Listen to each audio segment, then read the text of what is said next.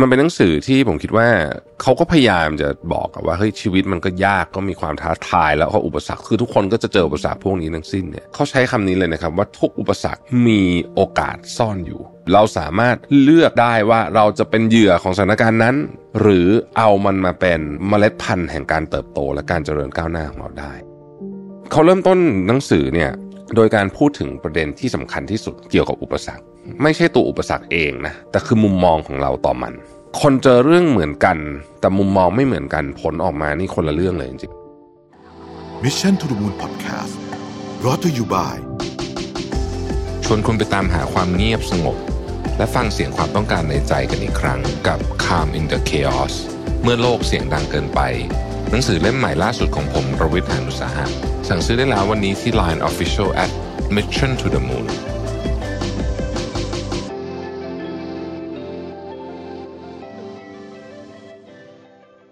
สวัสดีครับยินดีต้อนรับเข้าสู่ Mission to the Moon Podcast นะครับ คุณอยู่กับรวิทยานุสาหะครับ วันนี้เอาหนังสือเล่มหนึ่งที่ดังเหมือนกันนะ ผมว่าที่ชื่อว่า The Obstacle is the Way นะครับ The Timeless Art of Turning Trials into Triumph นะฮะผู้เขียนก็คือ Ryan Holiday นั่นเองนะครับ จริงๆ ใครชอบงานเขียนแนวเนี้ยไปตาม Ryan Holiday ใน Medium ได้นะฮะเขาก็มีโพสต์อยู่เรื่อยๆหนังสือเล่มนี้เขาพูดถึงวิธีการมองอุปสรรค ซึ่งน่าสนใจในแง่มุมของของการเอามาใช้งานได้จริง แทบจะตลอดเวลาเลยนะในความคิดเห็นของผมเนี่ยนะฮะเขาเริ่มต้นหนังสือเนี่ย โดยการพูดถึงประเด็นที่สำคัญที่สุดเกี่ยวกับอุปสรรค ไม่ใช่ตัวอุปสรรคเองนะแต่คือมุมมองของเราต่อมันนะฮะมุมมองของเราต่อมัน ซึ่งเรื่องนี้สำคัญจริงๆ แล้วมันต้องฝึกด้วย เพราะว่าเวลาอะไรเกิดขึ้นกับเราเนี่ยนะฮะเหตุการณ์นั้นน่ะมันอาจจะเป็น 10-20%ของผลลัพธ์แต่ว่ามุมมองของเราต่อเหตุการณ์นั้นน่ะคือ 80% หรือ 90%ด้วยซ้ำคนเจอเรื่องเหมือนกัน แต่มุมมองไม่เหมือนกันผลออกมานี่คนละเรื่องเลยจริงๆ ถ้าจะยกตัวอย่างให้เห็นชัดๆ สมมุติว่าเราทำธุรกิจไป แล้วเจออุปสรรคขึ้นมานะอย่างหนึ่งนะครับ สมมุติเช่น โดนสมรกรตรวจภาษีแล้วเจอทำบัญชีผิด บางคนแบบ โอ้โห ต้องเสียเงินเพิ่ม ฉันต้องแย่มากแน่เลยธุรกิจฉันจะต้องเจ๊งแน่เพราะฉันต้องเสียเงินเพิ่มภาษีเพิ่มเท่านี้ แต่บางคนอาจจะมองว่าเอ้ยนี่เป็นโอกาสที่ดีที่จะได้หรือบ้านให้มันสะอาดในความหมายก็คือว่าทำบัญชีให้มันถูกต้องสักที เพราะถ้าไม่ถูกวันนี้ไม่ถูกสมรกรตรวจเจอวันนี้ ก็อาจจะถูกตรวจเจอในอนาคตแล้วผลเสียมันอาจจะหนักกว่านี้เพราะฉะนั้นถือว่าเรื่องนี้เป็นเรื่องโชคดีที่ถูกตรวจเจอในวันนี้เป็นต้นนี่คือ perception นะฮะซึ่งถ้าเกิดว่าเราไปติดตาม บุคคลในประวัติศาสตร์ที่สำคัญสำคัญเนี่ยเราไปเคยไปอ่านเรื่องเกี่ยวกับเขาเนี่ยมุมมองเกี่ยวกับ perception ของเขาที่มันมีอะไรที่น่าสนใจเยอะเหมือนตอนที่ใครเคยอ่านเรื่องโทมัสเอเดสันน่าจะจำได้นะโทมัสเอเดสันในแลบเขาเคยไฟไหม้แบบจริงจังเลยนะฮะไหม้แบบนึกนึกถึงเรามีงานอยู่ในห้องแลบอะแล้วมันไฟไหม้อะแต่โทมัสเอเดสันบอกว่าเฮ้ยเอาล่ะไม่เป็นไรไฟไหม้ไม่เป็นไรเพราะว่างานที่ทำไปเนี่ย ส่วนใหญ่มันก็ยังไม่สำเร็จอะนะมันก็เป็นมิสเตคอะไรพวกนี้ก็ดีแล้วให้มันไหม้หมดเลยมันจะเริ่มใหม่โอเคเขาจะพูดปลอบใจตัวเองด้วยส่วนหนึ่งนะฮะ แต่สิ่งที่เวลาเขามองแบบนี้แล้วก็ลูกน้องเขาก็มองแบบนี้ตามด้วยทีมงานก็มองแบบนี้ตามด้วยเนี่ยนะฮะไฟไหม้ครั้งนั้นซึ่งแน่นอนมันไม่ดีอยู่แล้ว แต่ว่ามันมันไม่ได้ฉุดรั้งให้เขาเดินหน้าไปข้างหน้าช้าลง ถ้าเกิดว่าเรามัวแต่ไปแบบข้าครวญกับไอ้หายนะที่เกิดขึ้นกับเราเนี่ย เราก็จะเดินไปข้างหน้าช้าลง เท่านั้นเอง เรื่องที่สองในหนังสือเล่มนี้ที่เขาพยายามอออยากจะพูดให้เราฟังเนี่ยก็คือว่าอุปสรรคต่างๆ เนี่ย ถ้าเรามองมัน ในมุมมองที่ถูกแล้ว มันจะถูกพลิกกลายเป็นโอกาสได้เสมอ แล้วเขาใช้คำนี้เลยนะครับ ว่าทุกอุปสรรคมีโอกาสซ่อนอยู่นะฮะมีโอกาสซ่อนอยู่เราสามารถเลือกได้ว่าเราจะเป็นเหยื่อของสถานการณ์นั้นนะฮะหรือเอามันมาเป็นเมล็ดพันธุ์แห่งการเติบโตและการเจริญก้าวหน้าของเราได้ ตัวอย่างก็มีเยอะแยะ เลย แต่ว่าถ้าเกิดว่าเอาแบบง่ายๆ ใกล้ ๆ ตัวเนี่ยนะครับ คือสมมุติว่าเรา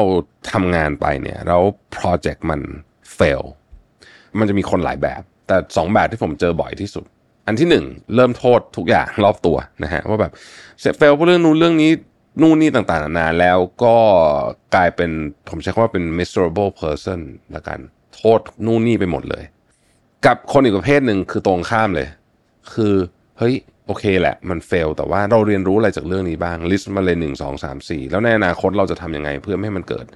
เหตุการณ์ลักษณะแบบนี้ขึ้นอีก คนประเภทที่2หายากกว่าแน่นอนอยู่แล้ว แต่ว่าพวกเนี้ยในที่สุดแล้วอะโปรเจกต์มันก็จะสำเร็จอะนะฮะเพราะว่าเขามองเรื่องพวกนี้เป็นโอกาสเสมอนะฮะประเด็นที่3คือเรื่องสำคัญมากของการจัดการอุปสรรคในชีวิตคือ action เรามักใช้เวลาในการแพลนในการวางกลยุทธ์เนี่ยเยอะซึ่งซึ่งก็ก็จำเป็นจำเป็นนะครับ แต่ว่าหลายทีเนี่ยพอมันทำเยอะใช้เวลาพวกนั้นเยอะนะฮะเกินไปมีไอ้นู่นไอ้นี่คิดเต็มไปหมดเลย ปรากฏว่าอ้าวไม่ได้ลงมือทำสักที ซึ่งมันฟังดู obvious มาก ๆ เลยเนาะว่าคุณจะทำอะไรให้มันเกิดขึ้นได้เนี่ย มันต้องลงมือทำนะฮะยกตัวอย่างนักเขียนเนี่ยนักเขียนเนี่ยจะจะเป็นมุมมองที่น่าสนใจ คือปกติเวลาเราอยากจะเขียนอะไรสักอย่างหนึ่งเนี่ยนะฮะ น้อยคนมาก ๆ ที่จะแบบจับคีย์บอร์ดปั๊บแล้วเขียนได้เลยทุกวันนะฮะมันจะมีวันที่แบบเขียนไม่ออกคิดไม่ออกไม่อยากเขียนนอนดีกว่า ดูซีรีส์ดีกว่าอะไรแบบนี้นะฮะแต่ว่านักเขียนที่ประสบความสำเร็จเนี่ยก็คือคนที่เขาวันไหนเขาตั้งใจจะเขียนเขาก็นั่งอยู่หน้าคีย์บอร์ดนะจนเขียนได้นั่นคือ action ประเภทหนึ่งอีกข้อหนึ่งที่เขาพูดนะฮะก็คือว่าเออเวลาจะจัดการกับปัญหา หรือว่าอุปสรรคเนี่ยสิ่งที่สำคัญมากคือใช้คำว่าความดื้อแหละแต่ไม่ได้ดื้อแบบนั้นนะคือดื้อแบบไม่ยอมแพ้อะไม่ยอมแพ้ดีกว่า แล้วถ้ามั่นใจว่าทางมันถูกนะนะฮะต้องเช็คก่อนนะว่าทางถูก ถ้าทางถูกเนี่ยการไม่ยอมแพ้เนี่ยนะฮะเป็นหนึ่งในอินกริเดียนสำคัญมาก ๆ ตัวอย่างที่คนชอบยกยกก็คือตัวอย่าง J.K. Rowling ซึ่งผมก็ไม่ต้องเล่าซ้ำมันก็ต้องส่งไอ้ต้นฉบับไปกี่สำนักพิมพ์เนี่ยนะ ไม่ใช่แค่ J.K. Rowling นะ สตีเฟนคิงก็ลักษณะแบบนี้เลยเหมือนกันนะฮะคือโดนปฏิเสธมาแบบเป็นร้อยๆ ที่แต่เขาก็ส่งส่งส่งเนี่ย ความไม่ยอมถอยเนี่ยนะฮะก็ทำให้นักเขียนสองคนเนี่ยเขาประสบความสำเร็จมาก แต่จริงๆมันมันไม่ใช่แค่นั้นนะฮะหลายๆ ครั้งในอดีตที่ผ่านมาอย่างที่ผมทำงานมาเนี่ยสมมติว่าเราไปเสนอขายของเนี่ยผมจำได้เพราะว่าสมัยก่อนตอนที่เริ่มช่วงก่อนจะ rebrand ศรีจันทร์ช่วง rebrand ศรีจันทร์ใหม่ๆอะผม เดินทางไปเจอลูกค้าต่างจังหวัด หรือเจอลูกค้าในกรุงเทพไปเองหมดเลยนะฮะคือคืองานหลักตอนนั้นคือเซลล์ไม่ใช่งาน management แบบทุกวันนี้ คือตอนนั้นระบบระบบอะไรมันไม่ค่อยมีมากก็เลยก็คือก็คือขายของอย่างเดียวก็คือขายของให้ได้ก่อนไอ้เรื่องอื่นช่างก่อนเนี่ย ก็จำได้ว่าช่วงนั้นเนี่ยมีความแบบมีความลูกตื้อเยอะเหมือนกันนะนะฮะบางคนเนี่ย ผมไปเจอเฮียเจ้าของร้านบางคนเขาให้นั่งรอสี่ชั่วโมงห้าชั่วโมงผมก็นั่งรอนะบางคนที่มารอเขาก็กลับไปแล้วอะไรเงี้ยแต่ว่าเราก็รอจนแบบ เขาว่างๆปิดร้านมีเวลาคุยเราเราก็เลยคุยมันก็เลยได้ขายของนะฮะอีกอันหนึ่งที่เขาเขียนในหนังสือคือ amor fati ซึ่งเป็นภาษาละตินนะฮะแปลว่า love of faith นะครับต้องใช้คำว่าอย่างนี้คืออะไรที่เกิดขึ้นกับเราอะเราพยายามที่จะหามุมดีๆของมันให้ได้ คือเพราะว่าบางอย่างมันเกิดขึ้นกับเราโดยที่เราก็ไม่รู้ว่ามันมาจากไหนเหมือนกันถูกไหมฮะโลกมันมันก็เป็นอย่างเงี้ย เราแทนที่เราจะรู้สึกแย่กับมันไปซะทั้งหมดทุกเรื่องเนี่ยนะฮะลองหามุมดีๆ จากเรื่องนั้น นี่นี่คือความหมายคำว่า love of faith นะครับ เรื่องต่อมาที่เขาพยายามอธิบายในหนังสือนี้เยอะมากเลยเนี่ยนะฮะก็คือเรื่องของ discipline of mind คือไม่ใช่วินัยของการกระทำนะแต่มันเริ่มต้นจากย้อนกลับมาก่อนว่า เราสามารถฝึกให้จิตใจของเราเนี่ยโฟกัสแล้วก็นิ่งได้เมื่อสถานการณ์ หน้าสิวหน้าขวานอยู่ต่อหน้าหรือเปล่า อ่านะซึ่งอันเนี้ยผมว่าสำคัญมาก คือคนที่โลกในสถานการณ์หน้าสิวหน้าขวานเนี่ยอันตรายนะฮะ เพราะว่าจะตัดสินใจแบบแบบคนโลกอะแต่ถ้าเกิดว่าคนที่สามารถที่จะฝึกตัวเองให้คามในสถานการณ์หน้าสิวหน้าขวานได้ ซึ่งจริง ๆ แล้วเนี่ยมันเริ่มต้นจากเรื่องนี้เลย ซึ่งเราเราพูดกันประเด็นนี้ค่อนข้างเยอะในช่วงนี้ก็คือ ฝึกหายใจฮะจริงๆมันไม่ได้มีอะไรซับซ้อนมากนะจริงๆเริ่มต้นจากการฝึกหายใจก่อนเนี่ย มันจะช่วยเยอะมาก มันเป็นการ train สมองเราอย่างหนึ่ง สมองเราก็เป็นกล้ามเนื้อชนิดหนึ่ง ซึ่งต้องถูก train เหมือนกับเวลาไปยก weight ที่ฟิตเนส นักกีฬาส่วนใหญ่จะ train เรื่องนี้เยอะมากๆ เราเคยได้ยินเรื่อง Michael Phelps ทำเรื่องอเหมือนกับฉายภาพในหัวอยู่เสมอๆ ว่าเวลาลงไปในสนามจริงแข่งมันจะเป็นยังไงใช่ไหมนักฟุตบอลดัง ๆ หลายคนก็ทำแบบนี้เหมือนกันนะเพราะว่าเขารู้ว่าเวลาลงไปจริงๆอะถ้าเกิดเขาตื่นเต้นเขาลกเขา ตื่นตระหนกอะไรขึ้นมาเนี่ยไอเกมมันก็มีโอกาสที่จะพังได้เยอะมาก ดังนั้นถ้าคุณจะต้อง perform ให้ดีสุดคุณต้องฝึกในการโฟกัสและนิ่งในสถานการณ์ที่เลวร้ายได้นะฮะซึ่งไม่มีวิธีไหนเลยนอกจากต้องซ้อม แล้วก็เริ่มต้นจากการฝึกหายใจก่อนเลยก็ได้จริง ๆ แล้วเป็นอันที่ที่เริ่มต้นที่ดีที่สุด กลับมาวนกับมาอีกทีหนึ่งก็คือเรื่องของมุมมองชีวิตอีกอะนะฮะ เขาบอกว่าไอ้มุมมองต่อต่อของต่างๆนี่มันสำคัญจริงบางคนโดนไล่ออกจากงานสมมตินะฮะก็ฟังดูเป็นเรื่องที่แย่ใช่ไหมแต่จริงๆมันโดยตัวมันเองตรงๆเลยมันคือโอกาสในการเริ่มต้นอะไรใหม่ๆ ซึ่งมันฟังดูกำปั้นทุบดินมากก็จริง แต่นี่แหละชีวิตมันเป็นแบบเนี้ยคือถ้าเราคีบมุมมองในด้านบวกไว้เสมอๆเนี่ยเราก็จะเห็นด้านบวก ถ้าเรามองในด้านลบเราก็เห็นด้านลบ perspective เป็นเรื่องสำคัญมากจริงๆนะฮะแล้วก็ การที่เรามองเห็นด้านบวกของเวลาเจอเรื่องต่างๆ ที่เราบอกว่ามันเป็นอุปสรรคเนี่ยก็เป็นการฝึกชนิดหนึ่งเหมือนกันคือมันไม่ใช่ว่าอยู่ดีๆ มันจะเป็นเองนะฮะต้องฝึก แล้วก็เขาบอกว่าสุดท้ายนะฮะคือคนเราเนี่ยควรจะมีหลักยึดอะไรบางอย่างที่เป็นเชิงปรัชญาในการใช้ชีวิต เช่นสโตอิก หรืออะไรก็ได้เนี่ยนะฮะที่คุณคิดว่ามันเป็นเพราะว่าพวกนี้มันเป็นมันเป็นเหมือน wisdom อะที่ส่งต่อกันมาเป็นพันพันปี ความท้าทายของมนุษย์ในเชิงจิตวิทยา ในเชิงความรู้สึก ในเชิงความเศร้าในเชิงอะไรพวกนี้เนี่ยมันไม่ได้เปลี่ยนเยอะหรอกในในในรอบหลายพันปีที่ผ่านมา ตั้งแต่เรามีการบันทึกเรื่องของอารยธรรมต่างๆเนี่ยนะฮะแนวคิดพวกนี้มันถูกใช้มาตลอดซึ่งหนึ่งในแนวคิดที่ดังมากก็คือสโตอิกเนี่ยนะฮะซึ่งผมก็เคยทำ พอดแคสต์เรื่องนี้ไปแล้วลองไปย้อนฟังดูได้เออมันก็ช่วยสอนให้เรา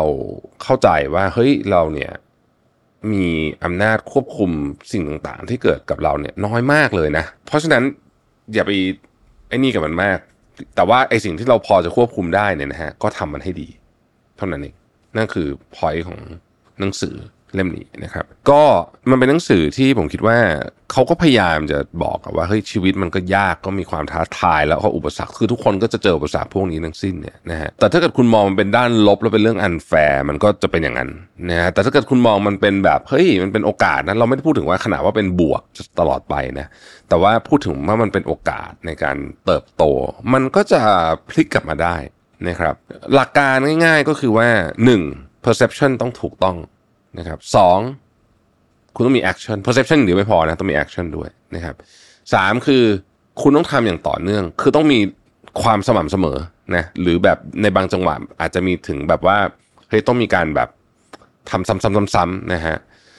แล้วก็สี่ก็คือต้องเข้าใจว่าบางอย่างมันก็เป็นโชคชะตาเหมือนกันนะฮะก็ก็ก็ยอมรับอะโชคชะตามันก็ต้องยอมรับให้ได้ แต่ไม่ใช่ว่าไม่สู้นะ ยอมรับเหตุการณ์ก่อน แล้วเดี๋ยวว่ากันว่าจะทำยังไงนะครับห้าคือ การทำให้เราสามารถอยู่ในสถานการณ์ หน้าสิวหน้าขวานแล้วสงบแล้ว